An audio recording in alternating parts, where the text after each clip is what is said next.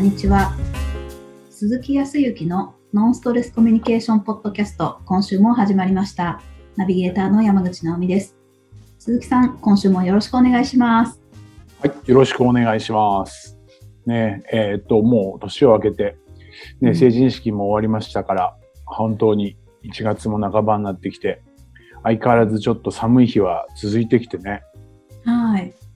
ね、さらには、まあちょっとコロナの件もあるんで、ちょっとまた少し行動ができないようにななるかななんて、ちょっと感じちゃう今日この頃ではありますが、寒いね。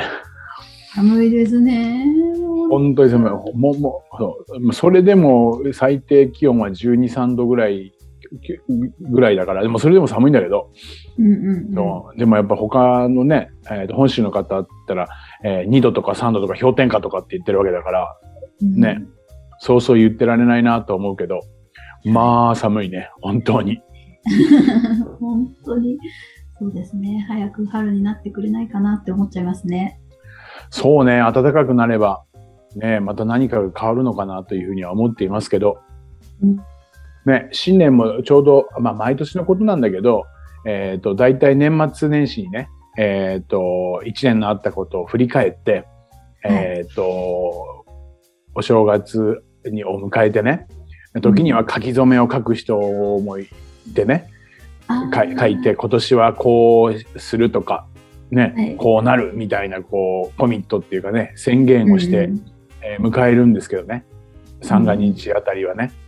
うんうんはい。それがですね、もう2週間も過ぎますとね、はい。お聞きになってらっしゃる皆さん、念頭に何をお目標に立てて、どうしよう、ね、どうするんだ今年は、みたいなことを決めたこと、まさか忘れていないですよねっていうふうに思っちゃうんだよね。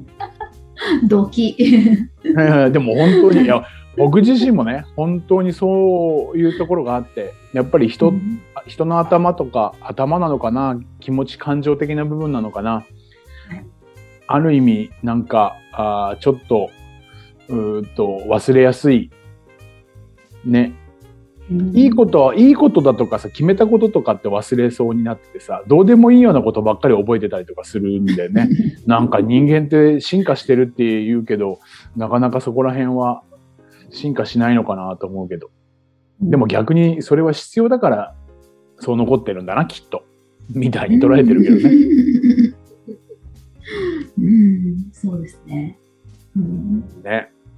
うんね。でも、あの、年始早々、いい報告も、悪い報告も、悪いっていうかね、まあ、あまりこう、おいい感じじゃない報告も受けつつ、えーうん放送もさせていただきましたけど、はい。直美さん、最近はいかがですか？どんな感じ？そうですね。それこそあの、多分、ちょうど年末くらいの放送だったか、あの、うんコミュニケーションの、あの、うん課題があるようなことを、あの、聞いていただいたんですけど、あったね。なんか、はい。なんか、あの本当にうん、ごめんね。久々に、久々にっていうか初めてぐらい、あ、直美さんがこんなにもなんか悩んでるというか、壁にぶち当たってるみたいな感じでさ、話を聞いたから、あどどうしたことかと思って聞きましたけどね。はい、覚えてますよ。はい。はい。あの、相手のペースで話が進んでってしまうっていうような、うん。あの、ストレスうん、の話なんですけど、こんなに悩まされるというか、あの、そういうことなかったので、うんあの、うんそんな感じだった。えーはい。あの、年、今年になって、じゃあ、あの、目標としても、まあ、仕事をこういうふうにしていきたいっていうことは、もちろんあったんですけど、それとは別で、うんこの課題は、あの、どうなったら解決していくのかな、なんて、もやもやしてたんですね。うん。はい。なるほど。そうだよね。がはい。あの、うんうんうんすごい劇的に変化しまして、お劇的にっていうのは、えっ、と、それはどういう方向に変化したんですか？あの、好転しました。いい方に。いい方に。あ、そう。はい。でまさかですそれ。は良かったな。はまあまあ、それは聞いてる方がまあまさかと思いましたよ。あ、本当に。本当にありがとうございました。いやいや、はいそれは良かったですね。うんまあ、ね、そこは何よりも、直美さんの気持ちとかスキルとかっていったところもいろいろとあると思いますけど、今回、それって、具体的にどどういうふうに解決した感じなんですか？どんな感じになったの？あのーまあ、一方的に話が進んでってしまうっていうのはこっちの言い分だったですけど、あの、うん。今は私の受け手とし、受け止め方としては、すごく話を聞いてくれるって思ってます。で、コミュニケーション一緒に打ち合わせすることは楽しい時間に変わりました。ええ悩んでいる。まあ、苦しいっていう言葉はなかったけど、なんか辛そうな感じだったのが楽しいに変わったんだ。ああ、楽しいに変わりました。つまらないが楽しいに変わりました。そうですか。それでもそれは、んなぜそうなったのかって言ったら、こう、なんか具体的に今回のお話し合いで何かあったんですか？はい、あのそれこそ鈴木さんのアドバイスをいただいて、まあうん自分の感情をうん。まず伝えました。ああ、はいはい。そうね。第一感情ね。自分の感情からね。うんうん。でそうしたらあの話をじゃあ聞かせてほしいっていう流れになって、あ、いいね。はいはいはい。はい、であのそれこそ私が伝えなきゃいけなかった話がこう伝えきれずに流れてしまってたっていうのもあったので、うん。あの自分の普段思ってることとか、うん。うん、どういう仕事をしたいかとかうん。っていうことを伝えて、まあ、あの年も明けたのであのこんな感じでこれから頑張りますみたいなことをお話ししたんですけど、そうか。それに対して相手の反応はどうだったの？それがうん。それは良かったんだけどうん。どうしてじゃああの昨年後ろ向きな感じになってしまったのかそこのところを聞かせてもらえないと、また問題は解決しないと思うっていうふうに言われまして、うん。うん。うん。うん。また何か、うんうん問題になってしまうことがあると思うからそこはなんか逃げずにあのきちっと話をしたいって聞きたいっていうふうに言っていただいて、うーん。そうか。はい。で、まあ、その話をした？はい。うんうんで、そこからがやっぱりすごくて、彼女のすごいところがあって、やっぱり話を聞き切るっていうところまで、あのうん私はもう,、うんもうこれ以上出ないですっていうところまで、本当にそれだけかとか、あの他にはないかっていうような話をすごくじっくり待ってもらって聞いてもらいました。そうか。でも、そのかの、その方、その方も、いわゆるこの、うんと、聞く力うん、この、僕がお話をしているこの質問型と同じようにね、やっぱり聞き切るっていう聞く力はそもそも持ってらっしゃるからだね。はい。なるほどね。そうか。それでこう何どどう変化してった感じ？はい、もうなんか、その話し合いがあって、うん。で、その後は、まあ、どのように、こう、好転するのかもわからないし、もしくは、悪い方に働いてしまうかもわからなかったんですけど、うん。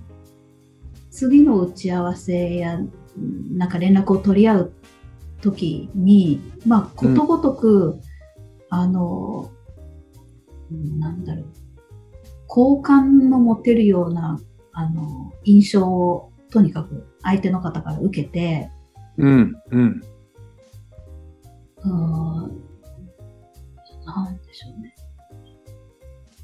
すごく心地よいというか、まあ、今は気を使っていただいてるっていうこともあるんですけど、でも、うん。まあ、なんか本来、今まで私がいろんな方とこうコミュニケーション取らせてもらえてたような感覚で、とうん。ても、うん、ノンストレスな、なんていうか、心地よい話ができてるなって思います。そうか。いいですね。そうするとさ、まあ、これからもうご一緒にお仕事をされると思うんだけど、どういう仕事ができてきそうに思います？今後。ここは、私はその方の、その方と、やっぱりいい仕事を作りたいっていうふうに考えがだいぶ前向きになりまして、うん、できることなら自分にできることがあれば協力したいって思いますし、力になりたい。その方の力のなり、力その方のためのに何かできることがあれば力になりたいし、うん一緒にやっぱり目指す方向があるので、それに向かって力を合わせたいし、うん。補い合ったり、ま教え合ったりしたいなって思いました。なるほど。いいですね。そしたらいいお仕事できそうです？ああ、もう、はい。もう、楽しみです。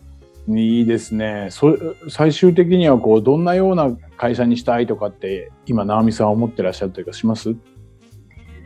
そうですね。結果。うん。やっぱりまあ内部でもあの私以外の人たちもやっぱり仕事が楽しくてしょうがないっていう状態を作って、うん。うん。うん。はい、今まで以上になんですけど、まあ、今までも楽しかったとは思いますけど、まあ、うんストレスになってたものがあるとすれば、それはもう多分解決していけると思うので、うん。もう仕事が楽しくてしょうがないっていう会社になったら、うん業績もどんどん伸びるなっていうふうに思ってます。なるほど。はい。いいですね。なるよ、なる。本当になんかもう信じられないです。いや、こんなに悩んでたあんなことが、まあまあ、あの、働いて十何年とかってして、こんななかなか悩まされることもないなって思ってたものが、まさか解決するとは思わなかったんですよ、本当は。スピード解決だったね。ある意味でね。した。はい。そうか。いや、これはやっぱり、あの、直美さんの気持ちがきちっと、えー伝えられたということと、やっぱりさっきもちょっとその方の話をしたけど、やっぱり受け止める側、要は話を聞く側の、おうんその方の、やはり受け止め方とか、聞き切ったりとかするとかっていう、そういう力もお持ちだから、そもそもお互い力は持っているっていうか、ある意味、うんと、方向性とするとね、会社を経営する、まあ、上のお二人だから、目的とか目標は同じようなものを持ってらっしゃるんだけど、ちょっとしたコミュニケーションの、まあミスではないけど、ボタンの掛け違いみたいなところがあって、ちょっとずれてた。ことが、まあちょっと深みにはまった感があったのかなっていうふうには僕は思うけどね。でも本当に良かったですよね。あありがとうございます。はで、今、本当今聞いてて、あの、ラジオ聞いてらっしゃる方も、ああ、よかったなっていうふうにきっと思ってもらってると思うんだけど、これ、うん僕が今こう話を聞いていて、うんと、解決したには、まあ、お互いのやっぱり、ね、え気持ちの問題が一番大きいと思うんだけど、で、その中で、えっ、と、二つ。一つは、やっぱ一番最初、年末にも、あの、アドバイスとしてその時にはお話をしたけど、相手に向ける感情ではなくて、自分が今も持っている自分自身の本、ほいわゆる本音、感情のね、部分を伝えることっていうことで、相手に対して、なんでそんなに怒るんですかとか、あなたはなぜそういう言葉をを吐くんですか？って怒りみたいな形で相手に感情を向けてしまうと相手受け止められないから反論したりだとか、否定的にと取ってしまうと相手が違う感情になってしまったりとかするんでね。うん。それよりかは、直美さん自身の感情、私はちょっとお日々仕事が、あの、辛いんですとか、うん。そう、そのようにお話をされてしまうと、私はちょっと仕事が動かなくなってしまって、すごく悩んでしまうんですっていう、自分の持ち合わせている感情、これをスタートに自分の思いを伝えていきましょうねっていう話をしたと思うんだよね。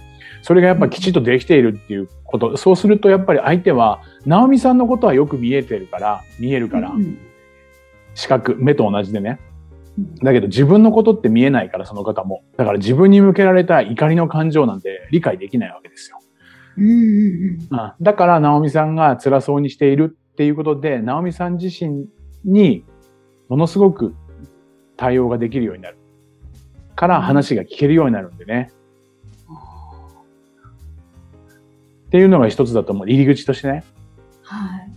それと、あともう一個は、多分、前回、前々回か、この話を聞いている時に思ったのは、やっぱり、その方も、会社をやっぱり良くしようとか、みんなで一生懸命頑張っていい会社をね、作り上げていこうっていう、多分思いは一緒な部分はあるんだけど、いつしか、その目的だとか目標を掲げていながらも、なんでうまくいかないんだろうとか、なぜこの人はこう言ったのに、こういうふうにやらないんだろう。なぜこの人はできないんだろう。分かってくれないんだろうっていう、そう。うまくいかない、ちょっとでもうまくいかなくなってくると、その原因を求めようとするんだよね。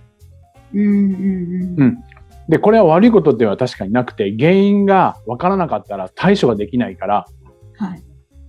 ね、原因を求めて正確に直すっていうこと自体をすることは否定することではないんだけど、でも、そのなんでできない、できないのとか、どうしてこうなっちゃったのっていうことを聞いた側は何かっていうと、ダメ出しをされているようで、人格否定とか、否定的に取られてしまって、結局やる気だとか行動っていうのを抑えられてしまうんだよね。いわゆるやる気がなくなっちゃうんだよね。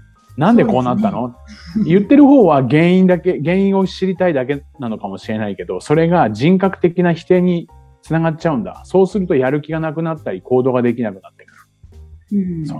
だからこれがいわゆる、えー、っと、心理学でもあるんだけど、原因論ってやつね。はい。性格だと、正確性が増したりだとか、改善を確かにすること自体は、これは確かに必要なんだけど、僕が思っているのは、やっぱり人が集まってみんなで仕事するんでね、直美さんが言ったように、楽しく仕事ができそうになりましたとか、楽しくなりましたって言ってすげえなと思ったんだけど、そう。やっぱり目的を明確にするっていうこと。直美さんは私ちょっとこうすると辛いんですとか、はい、ちょっと悩んじゃうんですとかっていうことに後に、自分はこうしたいんだっていう思いを伝えたってこと言ったじゃない？あはい。うんうん。はい。いわゆる目、要は思いっていうのは、私はこうしたいっていう目的を述べてるんだよね。うんそう、目的が見えてきました。それに対して相手もちゃんと目的を持っていらっしゃる方だったから、うんうん、あ、一緒じゃんって。その目的を論じる。どう、どのようにしたらそれが実現できるかとか、私はどうしていきたい。私もこうしていきたい。じゃそのためにはどうしていくっていう未来に向けてのその目的に向けて会話ができてくると、実は人格の否定とかそういったこともなく、肯定的にものを考えるわけですよ。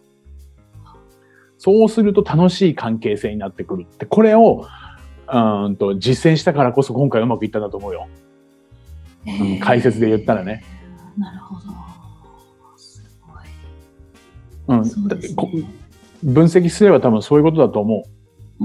だから比較的無意識なうちに目的目標は持っていてもいつしかうまくいかなくなってくるとなんでうまくいかないんだって原因ばっかり突き止めるのに注力注ぐんだ。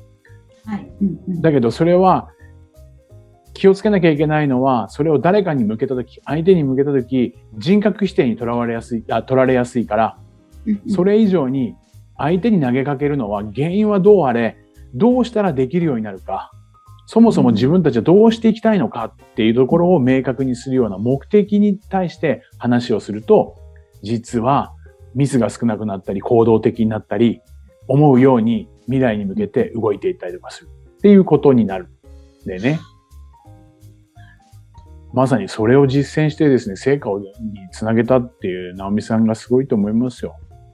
いやー、私はあのこのお話ししてる時に実は自分の力では言い切れなかったので、うんうん、あのその方に引き出してもらえたからこそ成り立ったんですよ。うんうん、でそれもスキル持ってるスキル持ってるよね。はい、本当にあのあこんな話をしても本当にあの逃げずにって、えー、言葉はちょっとあれですけどあの受け止めようとしてもらえるってなこんな受け皿ってなかなか人って持てないしあの、うん、すごいなってその時にすごくあの尊敬の念を持ったのとあの、うん、うん、あ信頼できる人なんだっていう、まあ、改めてあの、うん、その思いがすごく強くなったのもあってで、あの私の今までだと、まあ、適当にオブラートに包んで、確信に迫らずに、ふわっとさせて、終わらせて、自分だけなんかまあ話した気持ちになって、でも相手の人はピンときてなくてっていうコミュニケーションしてたので、うん。あの、相手がどう受け取るかが怖かったって。言いうん。伝え間違えると、相手攻撃してるっていうふうに受け取られてしまうって思ってたので、うんうん。それをあの、もう全部聞くから、全部話してほしいっていうような言われ方をしたのが良かったです。いいね。あの、お相手の方も傾聴のスキルは持っている。うんものすごい、だからその人の話を聞いたりとかすることは上手。はういん。だけど、どこかちょっとたまたまね、やっぱりその、頑張ろうとか一生懸命やろうっていう気持ちがちょっと前に出すぎてね。うんうん。やっぱり感情のバランスがうまくこう取れなくて、はい。ちょっと、バランス崩したんだと思うけどね。でも本当にいその話を聞くと、直美さんの思いだとかを引き出してくれて、引き上げてくれてるから、いい関係性が続いて、はい。いいお仕事できると思いますよ。それは良かったですね。本当におかげさまです。ありがとうございます。もうぜひぜひ皆さんも、はい。結構そういうことあります。うん。気持ち的には分かってて、経営とかで目的目標とかは持ってて、みんなもそう思ってると思ってることも分かってるんだけど、実際に自分の言動とかね、行動が人を威圧してしまっていたりだとか、することで、反比例するかのように、言えば言うほどやる気がなくなる。はい。そうそうそうそう。っていう状況になってるんで、ちょっとね、客えっ、と、そうね。